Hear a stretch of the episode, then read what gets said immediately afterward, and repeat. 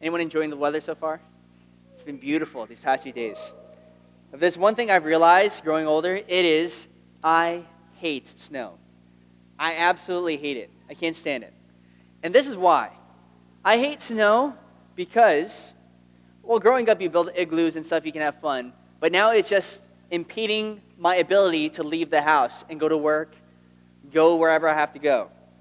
It cancels my flights, it cancels, it delays things. It's just bad. I hate it. And when I was younger, I had my brother living with me. And so we would go outside, we'd shovel the driveway, and my parents would give us money for shoveling out the driveway. But now, as I've grown older, there's no one else to help me. It's just me, and my mom will come out too, but that's about it.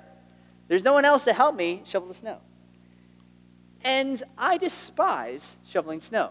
Hurt my back, I'm sweating, it's just uncomfortable. And so this last snowstorm, I was shoveling snow with my mom outside. My dad has a heart condition, so he's not able to shovel the snow. And so as we're shoveling, you know, is you know, there's almost two feet of snow. A guy comes over in his snow blower. And he's coming down the street, and I'm thinking, like, maybe this guy will feel generous. Maybe he's a Christian. Maybe he'll just, you know, offer to do my driveway for free. He looks at us, he's like, I give you two props for doing that. Nobody does that anymore. And then he just carries on. He's like, I'm charging like $200 per driveway. But you go on. You go on doing what you're doing. And I was just like, oh, this guy. Just couldn't stand him. And here I am working with all of my might. And this guy just easily coasts up his driveway, coasts down his driveway, and then goes to other people's driveways and makes money off of it. And he make, makes fun of me for doing this with my poor mom outside. And I wonder, as an analogy, is it possible that the way that we live our Christian life can have an effect on other people? In other words, when you are living out your life in the way that you do, you say that you believe certain things.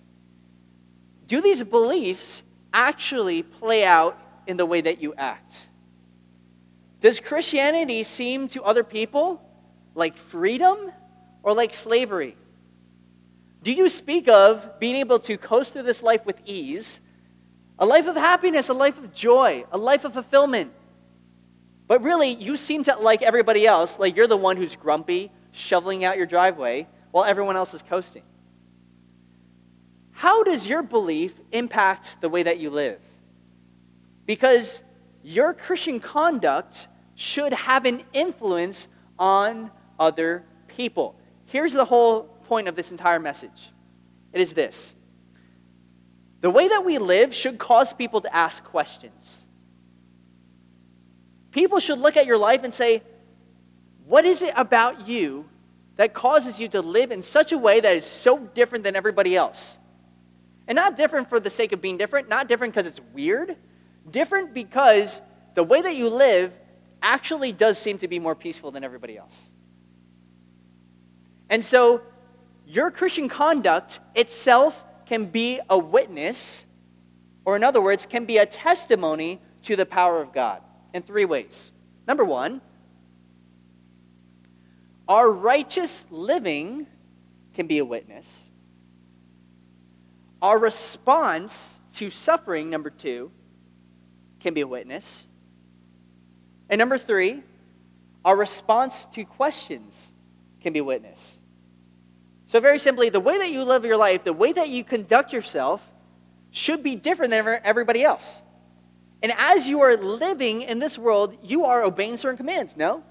You want to be holy because God is holy. You want to be righteous because God is righteous. And so you're living your life per- fulfilling the commands that He's given us, which will look different than the world who just does whatever they want. But that righteous living that includes some benefits to it should cause people to look at your life and say, I want that too. The way that Christians suffer, the way that you go through suffering should look different because we have hope that the world doesn't have. And when they ask you these questions, you should respond in such a way that actually answers. And, and actually, your life itself should be an answer to people's questions. So, first of all, we're talking about our righteous living. Verse 16 says this It says, having a good conscience, that when they defame you as evildoers, those who revile your good conduct in Christ may be ashamed. For it is better, if it is the will of God, to suffer for doing good than for doing evil. He says, as you live this life, you should live in a way that's good, because you're going to, most likely, in your life, be persecuted. And as you're persecuted, you can almost get down on yourself, right? It's like your friends make fun of you. You're like, really? You're not going to drink? Really? You're not going to go out with us and party? You're not going to do the things that everybody else does? And they're going to revile you. And there'll be a temptation within you to be like, well, maybe I can compromise on just this one little thing. Maybe I can date an unbeliever. It's not really like that bad, you know? It's like they, they're pretty close. Or you compromise in the little ways because you feel like it's not really that big of a deal, and maybe it'll be more of a powerful witness. You know, like growing up in the church, you always look at those people that have a testimony, like the people that I was a drug drug addict, I was an alcoholic, whatever, and then I found Jesus. And you're like, wow, that's a powerful story. Maybe I need to stumble in order to have a good testimony. This is just what you think when you're younger, not looking at actually there's consequences to your sin. And there's no guarantee that you can come out of it. So our righteous living should be different, should set us apart from the world. And many people want to live in a way that is right. They want to please God, right? But they just don't want to be too religious. You don't want to be holier than thou. You don't want to be labeled as someone who's a goody two shoes. One of them, the people that are the serious Christians. You know, you'll be like one of the like the Christians that like you you basically read your Bible once a week but you're not like one of those people that reads it every day, because if you did, then other people would be discouraged because they'll never read every day. You won't like say the really bad words, but you'll say semi bad words because you don't want to be judged as one of those people that looks at everybody else and says, Oh, you use those words? I'm so much better than you. So we got to ask the question though are there really benefits to pursuing a life of holiness? Is there, is there anything in it for me if I try to be a righteous, holy person? Or am I just supposed to do it just because? The Bible says don't curse. Okay, fine. The Bible says don't get a tattoo. Uh, see, I got your attention. Obviously, we don't actually believe that the Bible is against tattoos. It talks about in beginning of the Bible, but also talks about sideburns. That's besides the point. Are there benefits to sacrificing your sacrificing some things to gain a life of purity? Well, yeah, there's a whole bunch of them. Let me give you one. Number one, we pursue Jesus because he first loved us. And it is impossible to pursue a relationship with Jesus without pursuing his character. If you're in a relationship, wouldn't you want to be of the same mind as that person? Wouldn't you want to have the same interests? Wouldn't you want to like actually get along? Why would you want to do things that continually hurt the other person? In fact, when you're in love, you'll naturally look to be selfless. At least in the beginning, it would seem. When you're in a relationship, you want to open the door for the, for the lady as she walks in. You want to go bend over backwards, buy her roses. You want to do all these things because you love her and you care for her. You don't think about all the things that offend her and just like, well, deal with it. I'm never going to open the door for you. I'm never going to buy roses for you. And you're like making this list of, I will never do these things because I don't want to look like I'm whipped. You know? You don't even think about that because you're in love.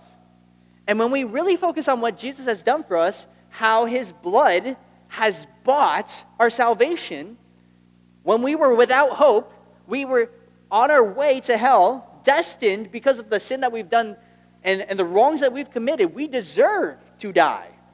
But God Himself made a way. Why would we ever look at that and take it lightly? So, of course, we want to pursue Jesus, and pursuing Jesus means that we're going to live holy. Hebrews chapter 10, verse 22 says, Let us draw near with a true heart in full assurance of faith, having our hearts sprinkled from an evil conscience and our bodies washed with pure water. Why would you want to continue and things that are going to continually make you guilty and feel condemned. Why would you want to compromise in such a way that you're always going to be weighed down by the wrong things that you do? Instead, wouldn't you want to live in, a, in, a, in such a way that your conscience is free from those burdens of sin? So, one additional benefit is having a clear conscience actually feels good. When you wake up in the morning and you don't feel like, oh, I still haven't read. Oh, man, I still looked at junk on the internet. Oh, I still heard that person. Well, you don't have to feel that way. And you can actually be free. You don't feel like you're taking the shovel, always trying to be religious, fulfilling laws. You're just loving the life that you have because it really is filled with peace. And now you just want to please God with your life, and that's why you do right things. It's not because you have to earn something from God. Here's another, uh, another benefit you avoid the painful consequences of sin.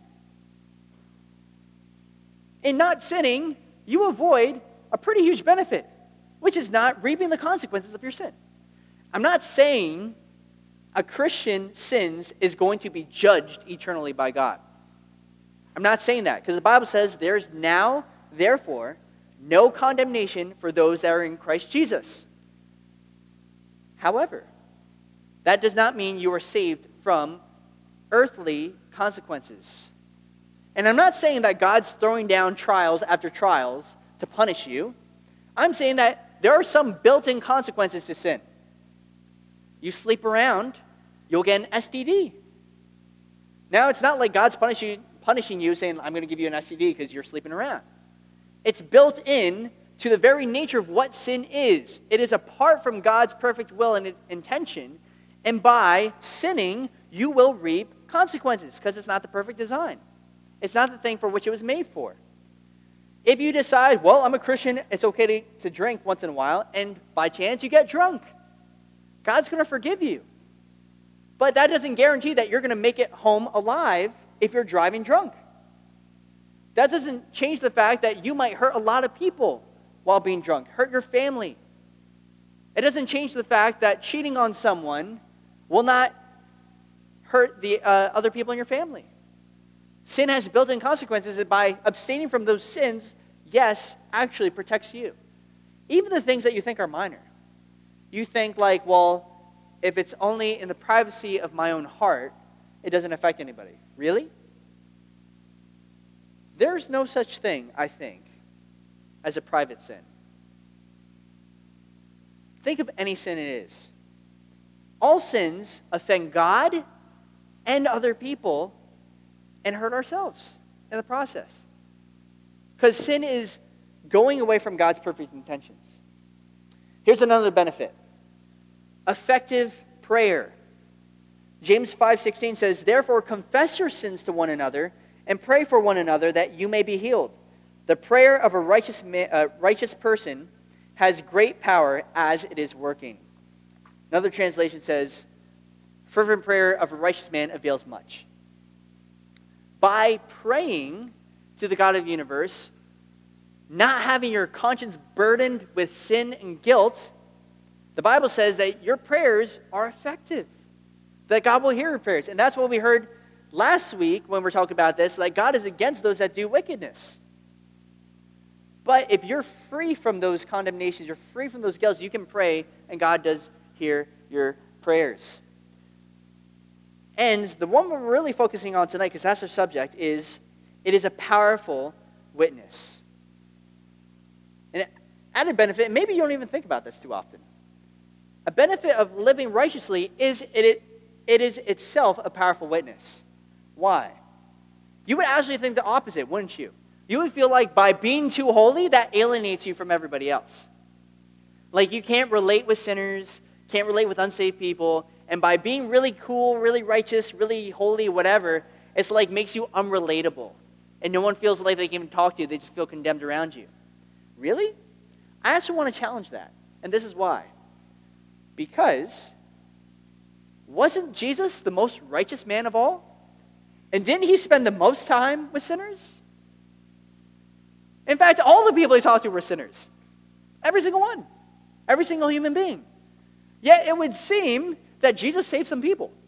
It seems like Jesus' ministry was kind of effective, wouldn't you say? And let me prove to you that this is the template for us. Because in this very verse it says, I'll read it again, having a good conscience. In other words, don't be weighed down with guilt, live righteously, so that when people actually defame you as evildoers, they call you names, persecute you, those who revile your good conduct in Christ may be ashamed. So, here, what Peter is saying as an additional benefit of living blamelessly is, and I wrote it down so that you would be able to understand what I'm saying very clearly.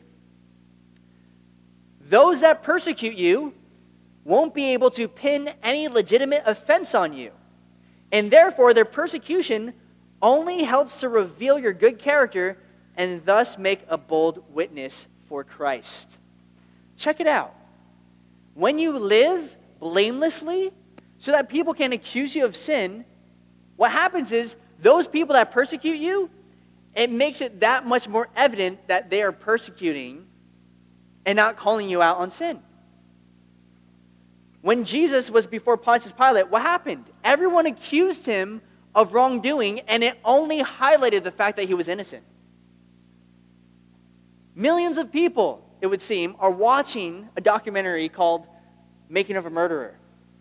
And people are outraged, whether it's true or not, not the point. People are outraged at the prospect that there might be a man condemned for murder when he didn't actually commit it. And so everyone that believes that he's innocent is rushing to his defense that this man is innocent.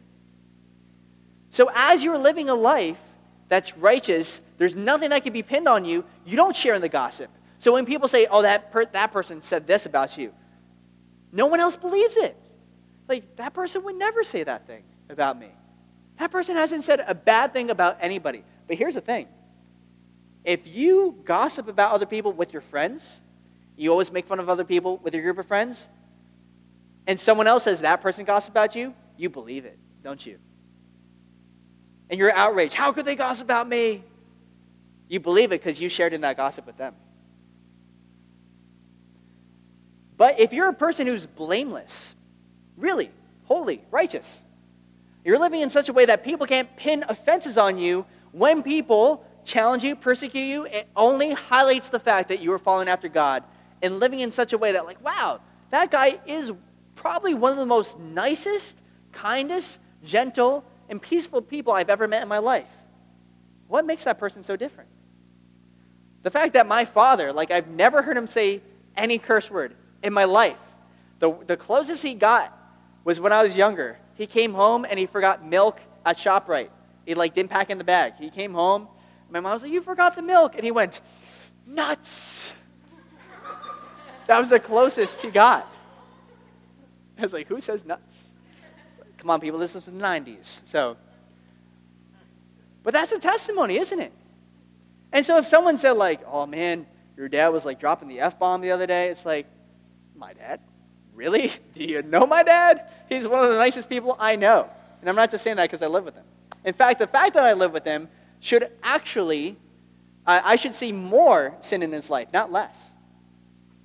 So, what if we had that testimony? It could be really, really powerful. And I want to challenge you with that. Our lifestyle can lead others to ask these questions. And as we are living righteously, people will begin to ask. Like Jesus when he talked to the woman at the well. Simple woman was sleeping around with a lot of guys. And as Jesus is talking to her, she said to Jesus, you're a Jew and I'm a Samaritan woman. Why are you asking me for a drink? And you know, that was something that was a, polite gesture to actually ask, Would you give me a drink in those days, in that culture? So they noticed there was something different about this man. David and Mephibosheth. Mephibosheth, you know, related to Jonathan, the only descendant left of Jonathan, David's best friend. David's looking around saying, Is there anyone left of Jonathan's household that I could show kindness to? They're like, yeah, there's this guy who's, who's crippled. His name is Mephibosheth. And so David showed Im- immense kindness to him. And Mephibosheth saw this kindness, bowed respectfully, and exclaimed in 2 Samuel, Who is your servant that you would show such kindness to a dead dog like me? You see, living righteously doesn't mean that you just abstain from things, it means that you do good. It means that you, what? You can sum the entire Bible, the entire list of commandments in the Bible in two sentences Love the Lord your God with all your heart, mind, soul, and strength, and love your neighbor as yourself. living righteously doesn't mean that you just don't do bad things, it means that you do good things. It means that you love people, right? It means that you look at your enemy and say, I want to love that person. Everyone else is making fun of them. I'm actually going to say something nice about them. You rush to the defense of your enemies. And when people see that kindness, they ask, What is driving you to be that kind of person? And that's the way we should be living. When you're not engaging in the same language as everybody else, you're not drinking at those parties, you're not flirting with every other girl and talking about every girl in such a way that just treats them like they're an object and not like a human being. You're not engaging in those same things anymore, and people start to notice.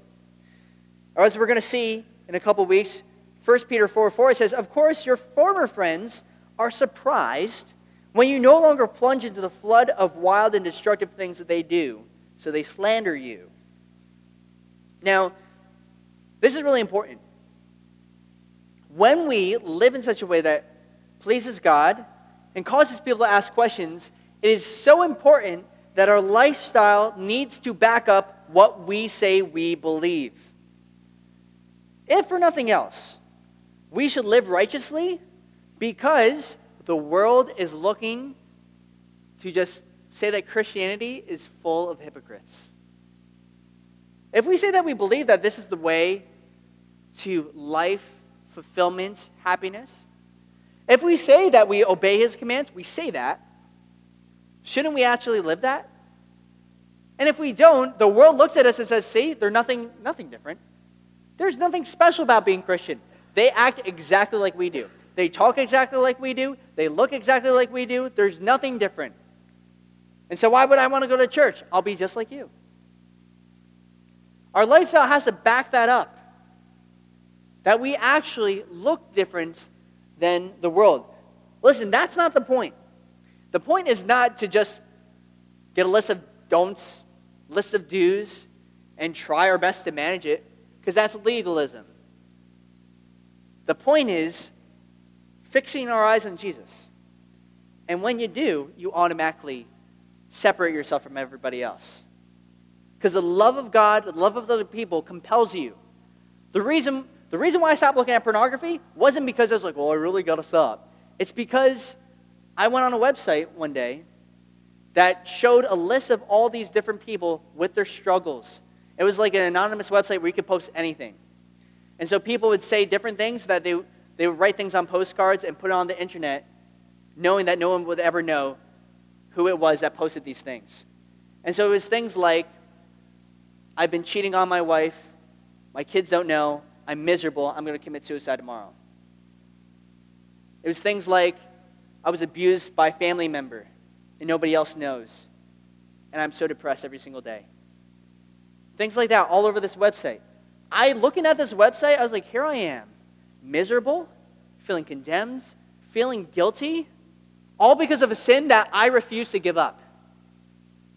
All my suffering is self caused. Here are people that are actually dealing with real problems, and they can't escape those consequences. But I say that I have hope. I say that I have Jesus and all those things, and I'm living in bondage. And I said, if I can have an effect on those people, I will stop doing this forever. And by the power and grace of God, it was that day, in that moment, I never did it ever again. I completely was freed of it.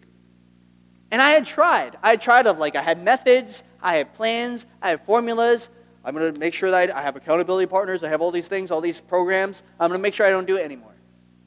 But it wasn't until I had this conviction for lost souls that I was able to actually give it up.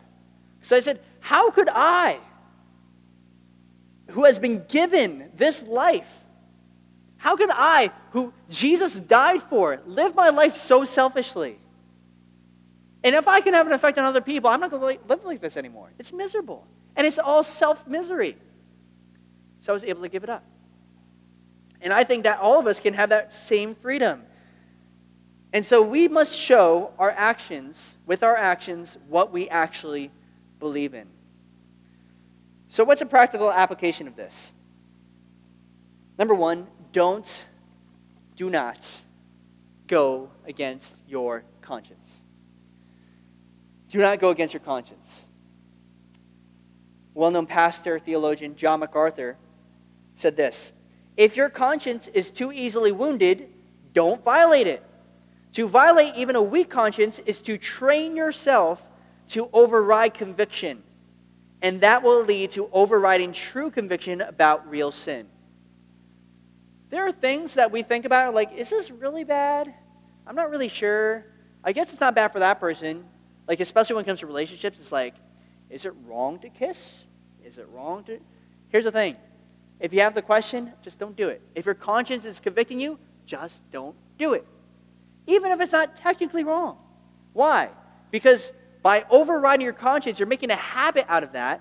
So when there's actual sin, you're going to override that too. But I can prove this biblically too.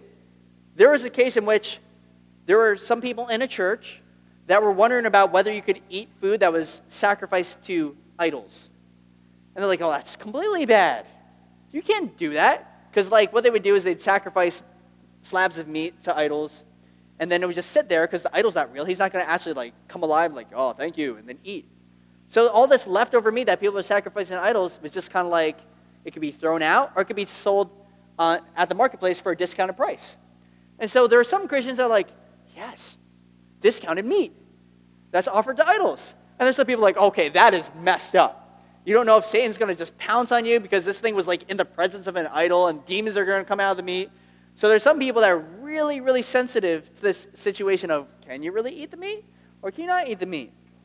And listen to what Paul the Apostle said to the church about this in Romans chapter 14, verse 23. He says this If you have doubts about whether or not you should eat something, you are sinning if you go ahead and do it for you are not following your convictions. And here's a really powerful statement in the NLT. It says this If you do anything you believe is not right, you are sinning. New King James Version says, For whatever is not from faith is sin. That's a pretty powerful statement. So how do you know, like, what if what if your conscience is like misleading you? Fact of the matter is, as you align yourself with the Bible, God will reveal those things. But if you feel like those things are wrong, don't override your conscience. Whatever doesn't proceed from faith is sin. Secondly, is this do a heart check. The Bible says the heart is deceitfully wicked, right? We know that's wicked above all else. But it's also from the heart come the well springs of life. It comes to all your decisions. And so that's why we need to watch ourselves and allow the Lord, the Lord to check our hearts. In fact, Proverbs chapter 23 says, For as he thinks in his heart, so is he. So the Bible has this understanding that your heart is kind of the, the seat of all your decision making. Everything comes from the heart, everything flows from the heart. So it's a good idea, since our hearts are wicked, to continually check it and say, Lord, is there anything wicked in me that I need to fix? Is there anything that I've been doing that's been wrong? Because I want to do what pleases you. All right, next two points are shorter, so don't worry. Our, re- our response to suffering is the second point. Our response to suffering. You see that in verses 13 through 14. It says, And who is he who har- will harm you if you become followers of what is good? But even if you should suffer for righteousness' sake, you are blessed. What he's basically saying is, in these two verses, listen, if you're the kind of person that's good, righteous, holy, friendly, kind, loves even their enemies, who's not going to want to be your friend? And if you're that kind of person, who's actually going to make fun of you? Who's going to persecute you? Right? Just imagine. Imagine if you're the type of person that never, ever gossips about anyone. Ever. Who wouldn't want to be your friend? And what kind of jerk would make fun of you? If you're the person that always keeps secrets, always keeps promises, is always loyal, is always selfless. The type of person that when you call them, they're there for you. It doesn't matter what hour of the night, they don't complain. It doesn't matter how much you vent to them about your ruined relationship, about that guy that turned you down. He's never bitter. He's never, or she's never, grumpy, complaining. So, like, all right, listen, like, okay, I've, I've had enough. You're just too much. I need some me time. A person's never like, who wouldn't want to be that person's friend? Everybody would. So the Bible is saying, like, like if you're living in this kind of way, who wouldn't want to be your friend? Number one. But, of course, there are messed up people in this world. There will be exceptions. So if there's an exception and there is a person who is harming you if you become followers of what is good, you suffer for righteousness' sake, listen, you're still blessed. The Bible says, like, if you're innocent and you suffer for what is right, that God still blesses you in this life. Our suffering, in other words, should look absolutely different than the way that everybody else suffers. Because even when you're persecuted for righteousness, you say, There's a reward in heaven for me. And when you're suffering in general, even when you have bad days, like I've had some really tough months of just like expenses. Like my, I have, this is another story. I have two cars, and both cars have been giving me trouble. And so I'm going to the shop like every other week. In the past couple weeks, like my alternator went, which is like 300 bucks. I had to change my timing belt, was another 300 bucks. Like all these things. I had to go to the dentist like a billion times because I have cavities. Every week I'm going to dentist. And it's like, oh man, like my pockets are just being drained. So as this is happening, you know, one of two things. Just like, what's up, God? Why are you doing this to me? I did nothing to deserve this. You can get really mad at God. Or you can say, you know what? The Lord gives and he takes away. It's not my money anyway.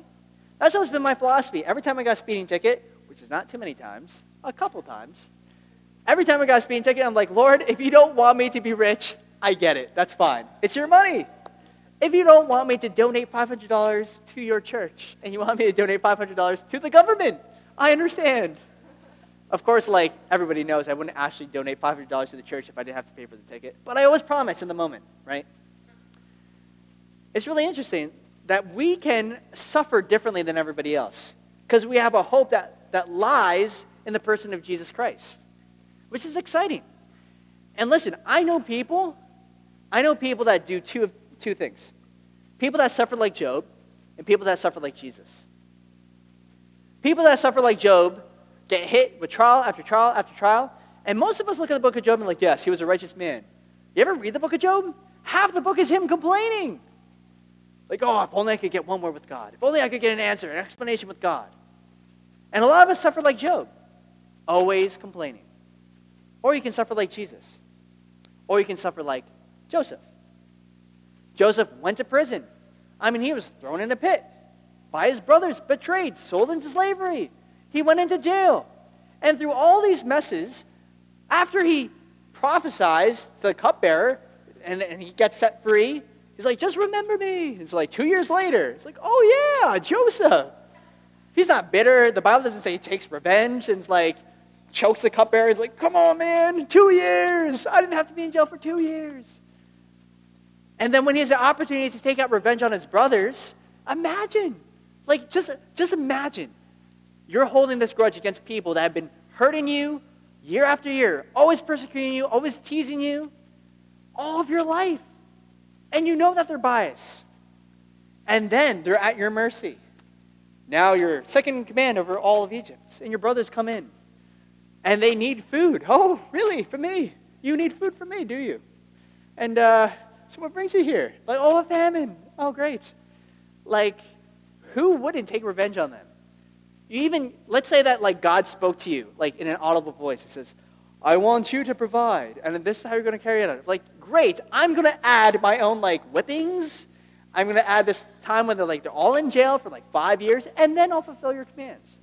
But he doesn't do that. And in fact, at the end, he says, What you intended for evil, God intended for good. You can summarize the entire life of Joseph in that verse. What man intended for evil, God intended for good. But you know what? The brothers were so riddled with guilt that when their father died, when Jacob died, they thought that may, maybe Joseph was only nice to them because their father was still alive. And that since he died, they were just going to take it, take revenge on him. And so they just, they, they went up to him and they said, hey, we'll be your slaves. We'll do anything you want. We're just so sorry. And just in case you're still bitter. And it, it grieved the heart of Joseph because he realized that they still didn't feel like they were forgiven. You ever feel like that? No matter how many times you repent to the Lord, no matter how many times you ask for forgiveness for whatever it is that you've done, maybe it's a secret sin that you feel like nobody else knows and no one will ever know, you just can't forgive yourself. The only thing separating you from true freedom is listening to what God has said. That you are forgiven and believing His word. That's the only thing.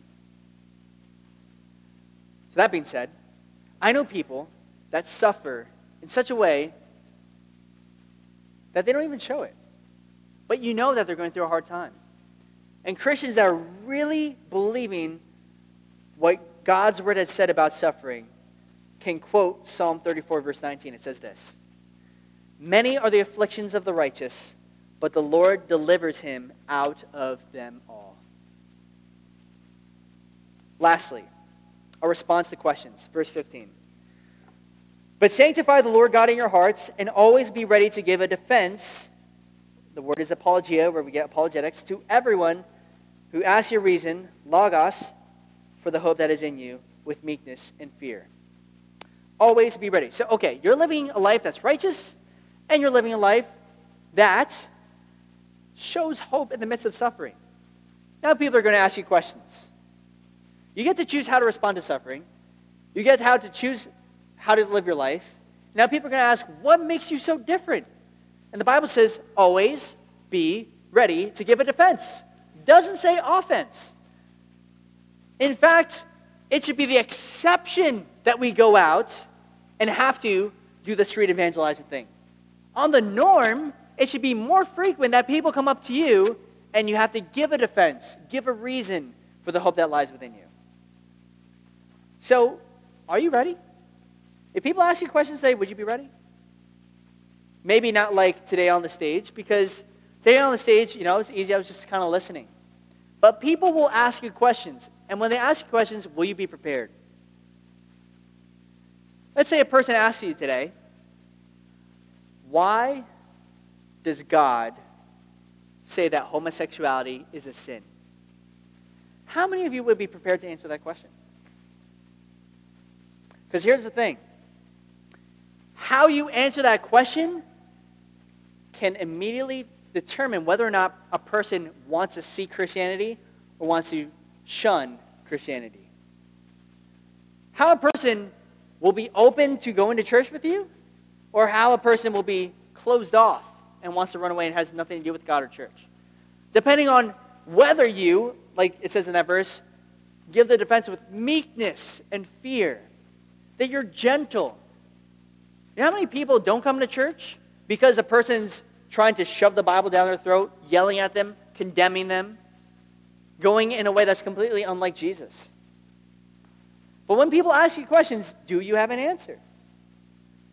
If a person was to ask you a question about how do you know that the Bible is true, would you be able to say something about that? How can you be sure that Jesus is God? Would you be able to answer? C.S. Lewis said, Good philosophy must exist if for no other reason, because bad philosophy needs to be answered. Just think about this. If a person genuinely is not a Christian just because they don't believe God is real, like that's the only reason, it's not emotional, it's not because they're a person that wants to keep on sinning for the rest of their life. Let's say that's simply intellectual. By you coming off in such a way that's arrogant, you might completely close the, the door for that person. I'm not saying that you have to have all the answers. I am saying that you should be diligent to, to be to whom much is given, much is required. And since you live in, a, in an area where the Bible is given out, you're in a Christian school or you're coming to church, you're involved in a youth group, we're responsible with the knowledge that we're given. So we are to answer in a way that's gentle. And even if we don't, we don't know the answer, we say, you know what? I don't know the answer to that, but I'm going to find out. You can get their number. You can ask them if they would like to have you follow up with them. That's an easy way to just be humble and have humility. In Acts chapter 8, verse 30 through 31, there's a guy named Philip, Philip the evangelist, who saw a eunuch reading a scroll from the Old Testament. And so he asked, when he was reading the book of Isaiah, he said, Hey, Do you understand what you're reading? He sees a guy reading the Bible. Just imagine. Put yourself in Philip's shoes. You have a guy here, a non Christian, reading the Bible. So he walks up and says, Hey, do you understand what you're reading? You know what the eunuch said? He said this How can I unless someone guides me? Are you prepared to guide someone through the Bible? Are you prepared to be able to answer the question if a person asks you, What should I do to be saved? Could you say something? That's just a thought I want to leave you with. I'm not going to build on that anymore. But we as Christians should be answering with wisdom, with humility, be diligent to figure these things out if you don't know them. Ravi Zacharias is an apologist, and he travels all around the world. He did something clever. He realized if he tells people, when, when people ask him, so what do you do for work? If he says, I am a Christian apologist, number one, people don't understand the second word. And if they do understand the second word, they don't want to talk to him for the rest of the evening. So he'll go on a plane, he'll be on a flight, and people don't want to be disturbed. So he'll never say, I'm a Christian apologist. He says this I travel all around the world asking, uh, answering people's questions. And people are like, What kind of questions? He says, The very deepest questions in life. And then people would be like, I got some questions. He's wise about it. He's smart, you know? He's thinking about how to best answer people when they have a question. I want to leave you with that tonight. Think about, pray about who is in your life that doesn't know about Jesus, and how can you bring Jesus to them? Apologetics, we could spend weeks upon weeks just talking about apologetics, defending the faith. We're not doing that tonight, obviously. That's just too much for one message. I want you to take away from this message those three things. Your life can be a witness, and how you live your life can have an influence on other people's lives. And so, your righteous living, your response to suffering, and your response to questions all can t- testify to the grace of God and his love. Let's pray together.